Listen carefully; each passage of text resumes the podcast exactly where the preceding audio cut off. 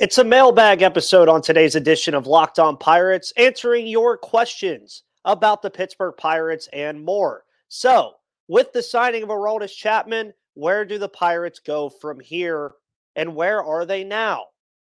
We're going to talk about that on today's episode of Locked On Pirates. You are Locked On Pirates, your daily Pittsburgh Pirates podcast. Part of the Locked On Podcast Network, your team every day.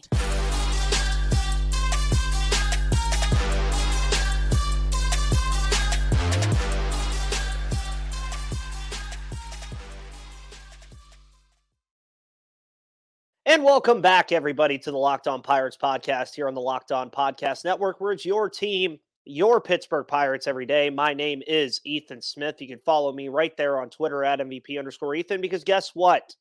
I'm always bringing you all of your news, analysis, opinions, and reactions to everything going on in the world of the Pittsburgh Pirates. In today's episode, of Locked On Pirates is brought to you by FanDuel Sportsbook. Make sure you go place a $5 bet and get $150 in bonus bets instantly, win or lose over at FanDuel. But we'll talk about that a little bit later. And on today's episode, I'm playing Mailman. I'm playing uh, Sender here. I'm playing Reading the Mail. I, I, went to the mailbox and I got all of the mail out, and all all of a sudden I got a bunch of questions from you guys. I did ask you guys to put in some questions this week for me for a mailbag episode. I wanted to give you guys an opportunity to ask me some questions and also have them answered here on today's episode. So here we are talking about that. Also this week, make sure you go check out the two episodes that I did on Aroldis Chapman and the bullpen as a whole. You guys seem to really enjoy those a lot as well. And we're going to get right into the questions today. Uh, and really, a lot of these questions I do have pretty long answers to. So bear with me just a little bit because there was some research that went behind these questions as well. But we're going to get started with Corey Quaglietta. Hopefully, I pronounced your last name right, Corey. But he asked, with first baseman Rhys Hoskins going to Milwaukee on a two year pact and the Orioles showing interest in starting pitcher Michael Lorenzen.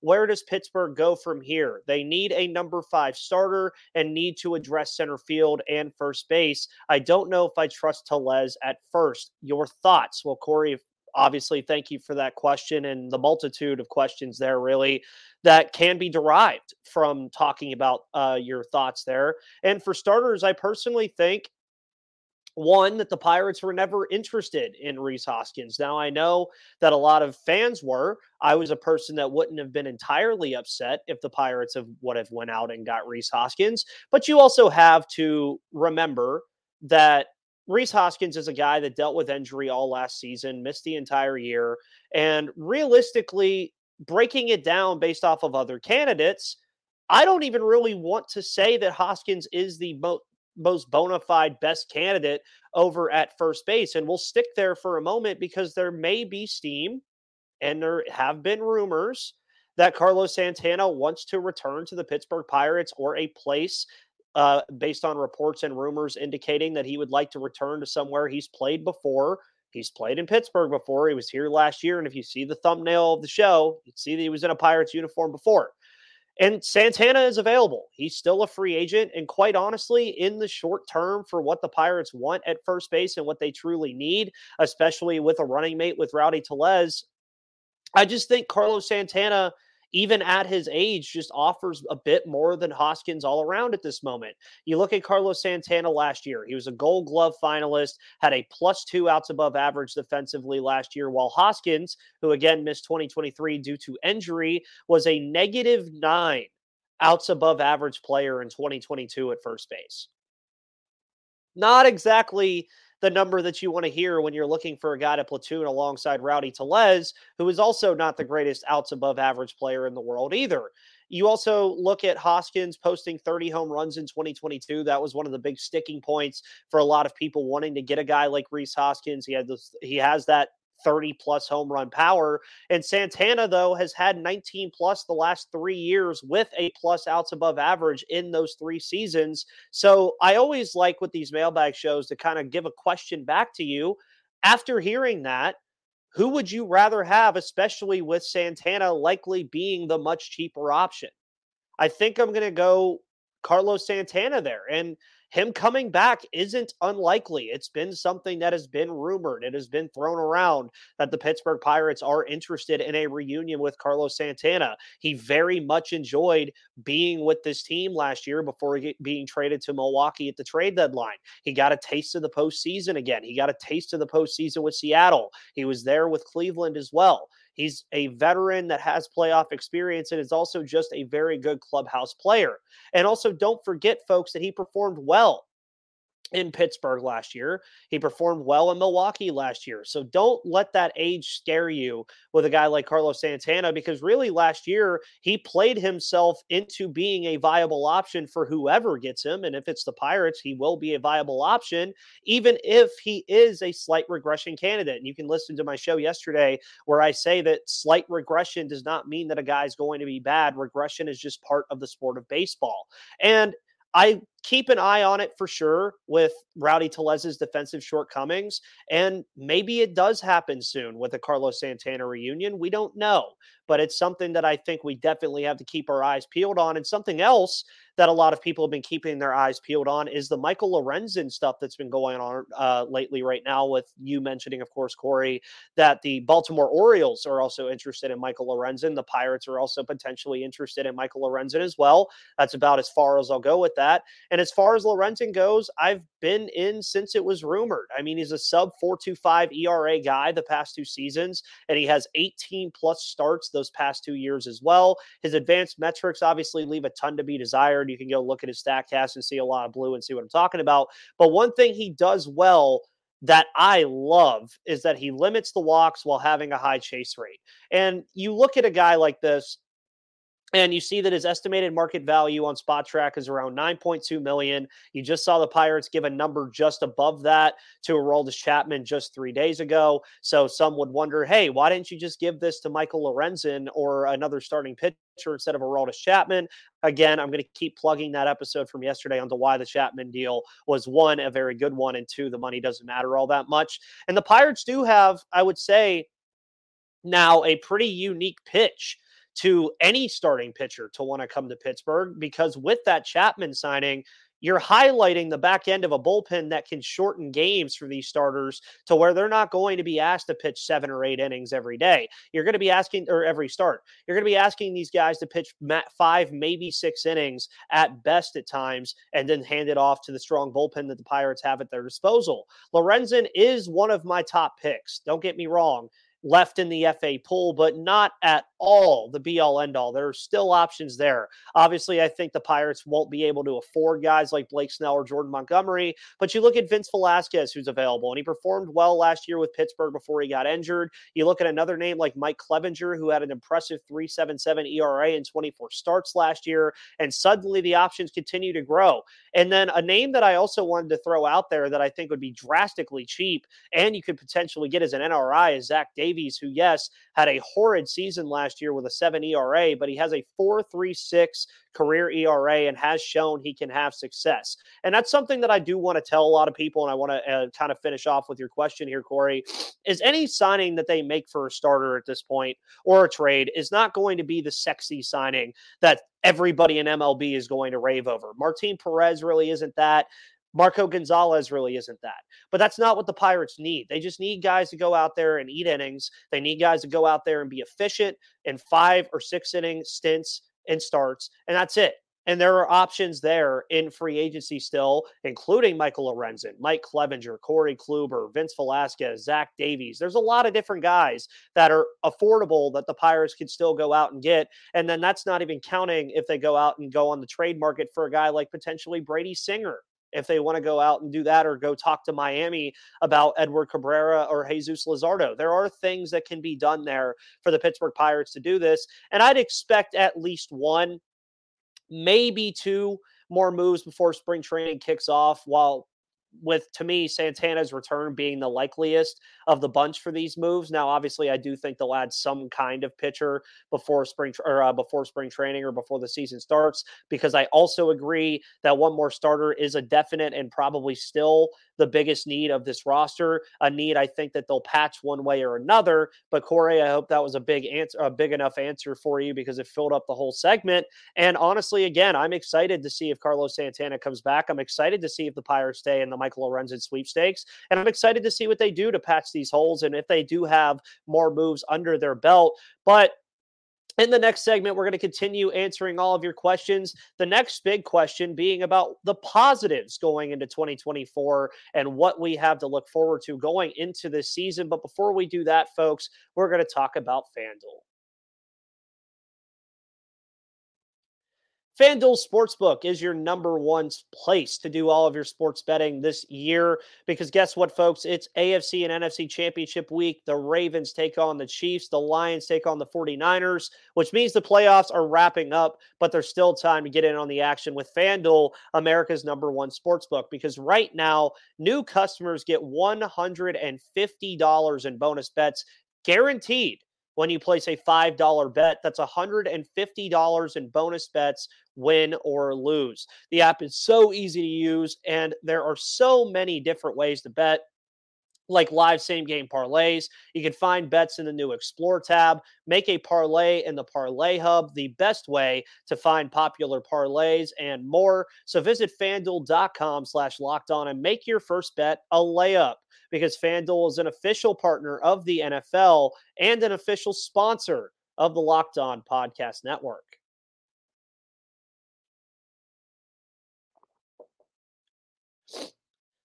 And folks, also make sure that you check out Locked On Sports Today on YouTube. It is the first ever 24 7 streaming channel on YouTube dedicated to the Locked On Podcast Network, where you can find all these shows, including mine, Chris Carter over at Locked On Steelers, Nick Farbaugh over at Locked On Pitt, Hunter Hodes over at Locked On Penguins, and any other sports interests that you may have. It's all going to be streaming on Locked On Sports Today on YouTube. So make sure to go check it out. We're going to go right into the next question here on Mailbag Thursday, is what we're just going to call it for now. But I do think that I want to make Mailbag Friday a staple during the season. So keep an eye out for that. And Robert Haglund Jr. asks, or says, and asks, there's a lot of negativity in Pirates Twitter. Being one of the positive voices, what aspect of the organization are you most pleased with? Also, are is Jello a dessert or just a vessel for alcohol? I'll answer the last part at the end.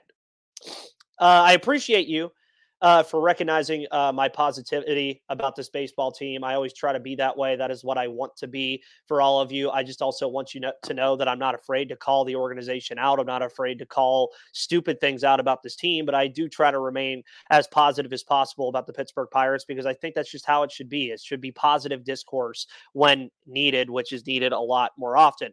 As far as an aspect of the organization that I'm pleased with, I'm going to go back right now to last year and the year before. Now, I know that's a little interesting because, you know, the last two years have not exactly, last year had a lot to talk about, but the year prior, not so much. But I do go back to 2023 and 2022 for an important reason because the Pirates went against the grain for the first time in quite a while uh, signing Ke'Bryan Hayes to a long term extension. The Bryan Reynolds drama, obviously, you had that saga go on for what felt like forever. But those guys are here to stay for a while now on long term deals. You also have the potential of locking up guys like Oneil Cruz in the future. You have Mitch Keller, who I keep saying they need to go ahead and get him locked up on an extension before he prices himself out of Pittsburgh. Just go look at the starting pitching market this year. And if they get those done, I mean, I think you're really talking about the narrative um, changing a bit on how they handle their best players because the whole joke is that Oneil Cruz will be a Yankee in six years and Paul Skenes will be a Dodger in six years and all you know the, all the jokes that you hear all the time. But if they start getting some of these guys locked into long term extensions, like they've already done with a guy like Ke'Bryan Hayes and their other star player, Bryan Reynolds, then that narrative starts to change a bit. And I think that the positivity amongst the organization and its fans would start to change a little bit as well. But as far as heading into 2024, I think the optimism and all the optimism needs to be spread around because it's been risen to a level we haven't seen in quite a while. It really has. I mean, you look at the last time this team made the playoffs, I was in high school when this team made the playoffs. Now I'm 25. Just put that into perspective.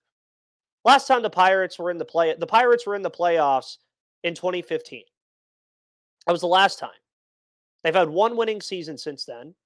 Lots of different things have changed since then. But you look into this year and you say, what is there to be positive about and what is the optimism around this team for? Well, let me just name a few names. You have Henry Davis, Liover Peguero, Oneil Cruz, Jack Suwinski, Edward Olivares.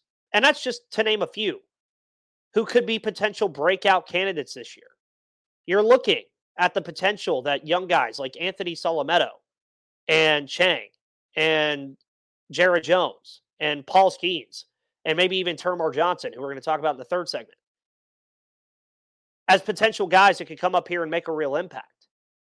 And this is also without Johan Oviedo and Endy Rodriguez because of injuries. You have options around the diamond now.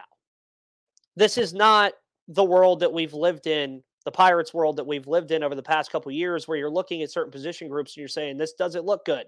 Now, obviously, I mean, you can still say that about right field. You can still say that about first base and second base if you really want to. But none of these guys are really going to be guys that you're going to shun away from. You have these guys that have upside, at least. You're forcing position battles rather than settling for the Josh Van Meters of the world. And when you go into spring, I mean, spring is right around the corner, folks. Pitchers and catchers report in a couple weeks. You have a, and I've talked about this a lot, you have real position battles in the rotation second base, and right field with a plethora of options at each position. Now, are they all quote unquote good options? Not necessarily, but most of the options they have at those positions at least make you think what's the guy's upside? Can he actually be the answer?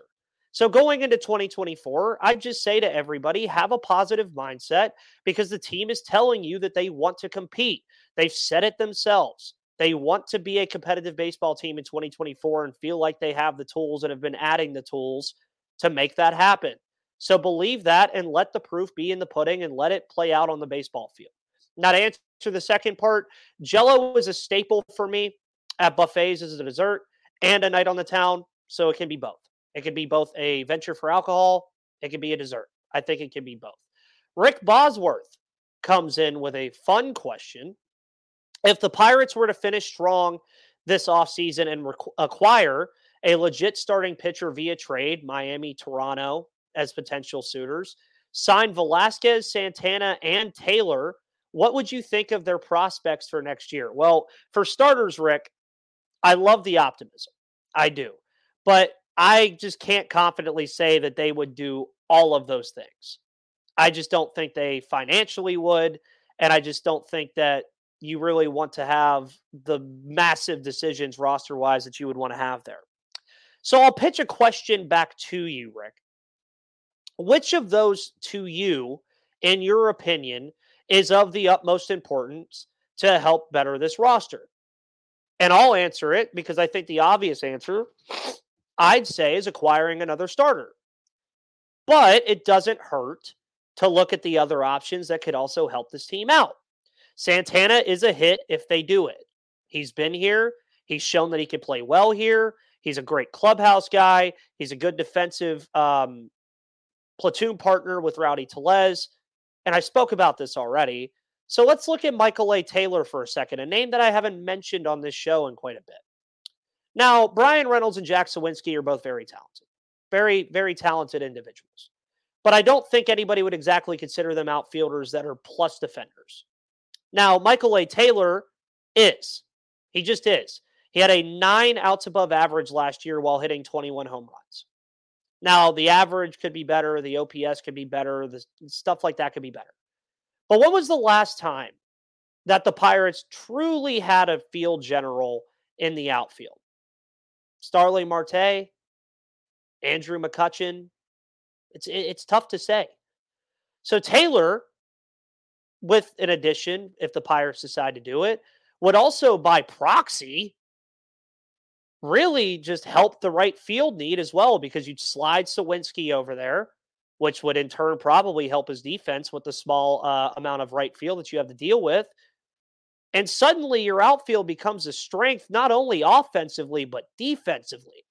Michael A. Taylor, folks, is one of the best defensive outfielders in all of baseball. And he has 20 plus home run power every single year. Now, for those who have worries about Taylor's bat, folks, he had an 88th percentile barrel rate last season despite his minus 10 bat running value. He struggles on whiff rate and strikeout rate for sure. But again, this is a guy who's always been known to play plus defense and has long ball potential. But again, to your question, a starter is and has been the biggest need for this team all offseason. They've added two. The Oviedo injury made them now have to add three because if Johan Oviedo was not hurt, I'd be fine with how the rotation is right now. And I think a lot of you would be because then you're talking about one of the three of Quinn Priester, Luis Ortiz, or Contreras being involved and not potentially two. But the Pirates likely have to choose one of the options that you gave. And if they do more, I'll be more than pleased. If they go out and get Carlos Santana and a starter, folks, I'll be I'll be very excited. If they go out and get Michael A. Taylor and a starter, I'll be very excited. If they go out and get Michael A. Taylor and Carlos Santana, I'll be fine with it. I'll still say I want another starter because I think that's warranted. But those are all things that I think are perfectly fine to want the Pirates to do. And again, as I said earlier, I think Santana is of the most likelihood. I think adding a starter is still going to happen. Michael A. Taylor is something that could potentially happen but it's worth noting and worth talking about. I really think it is because the offseason's not near over, folks. We still have January pitchers and catchers report on Valentine's Day. Spring training starts at the end of February. Still got time. And I also still have time for one more question that we're going to answer here on our final segment of today's episode of Locked On Pirates. But of course, a word from our sponsors.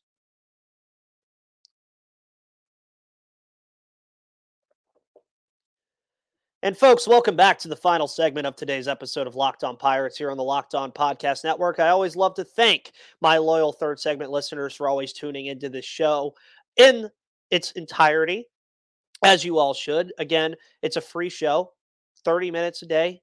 Gotta love it. We're going back to five days a week in February, which means we're going to be in in season mode.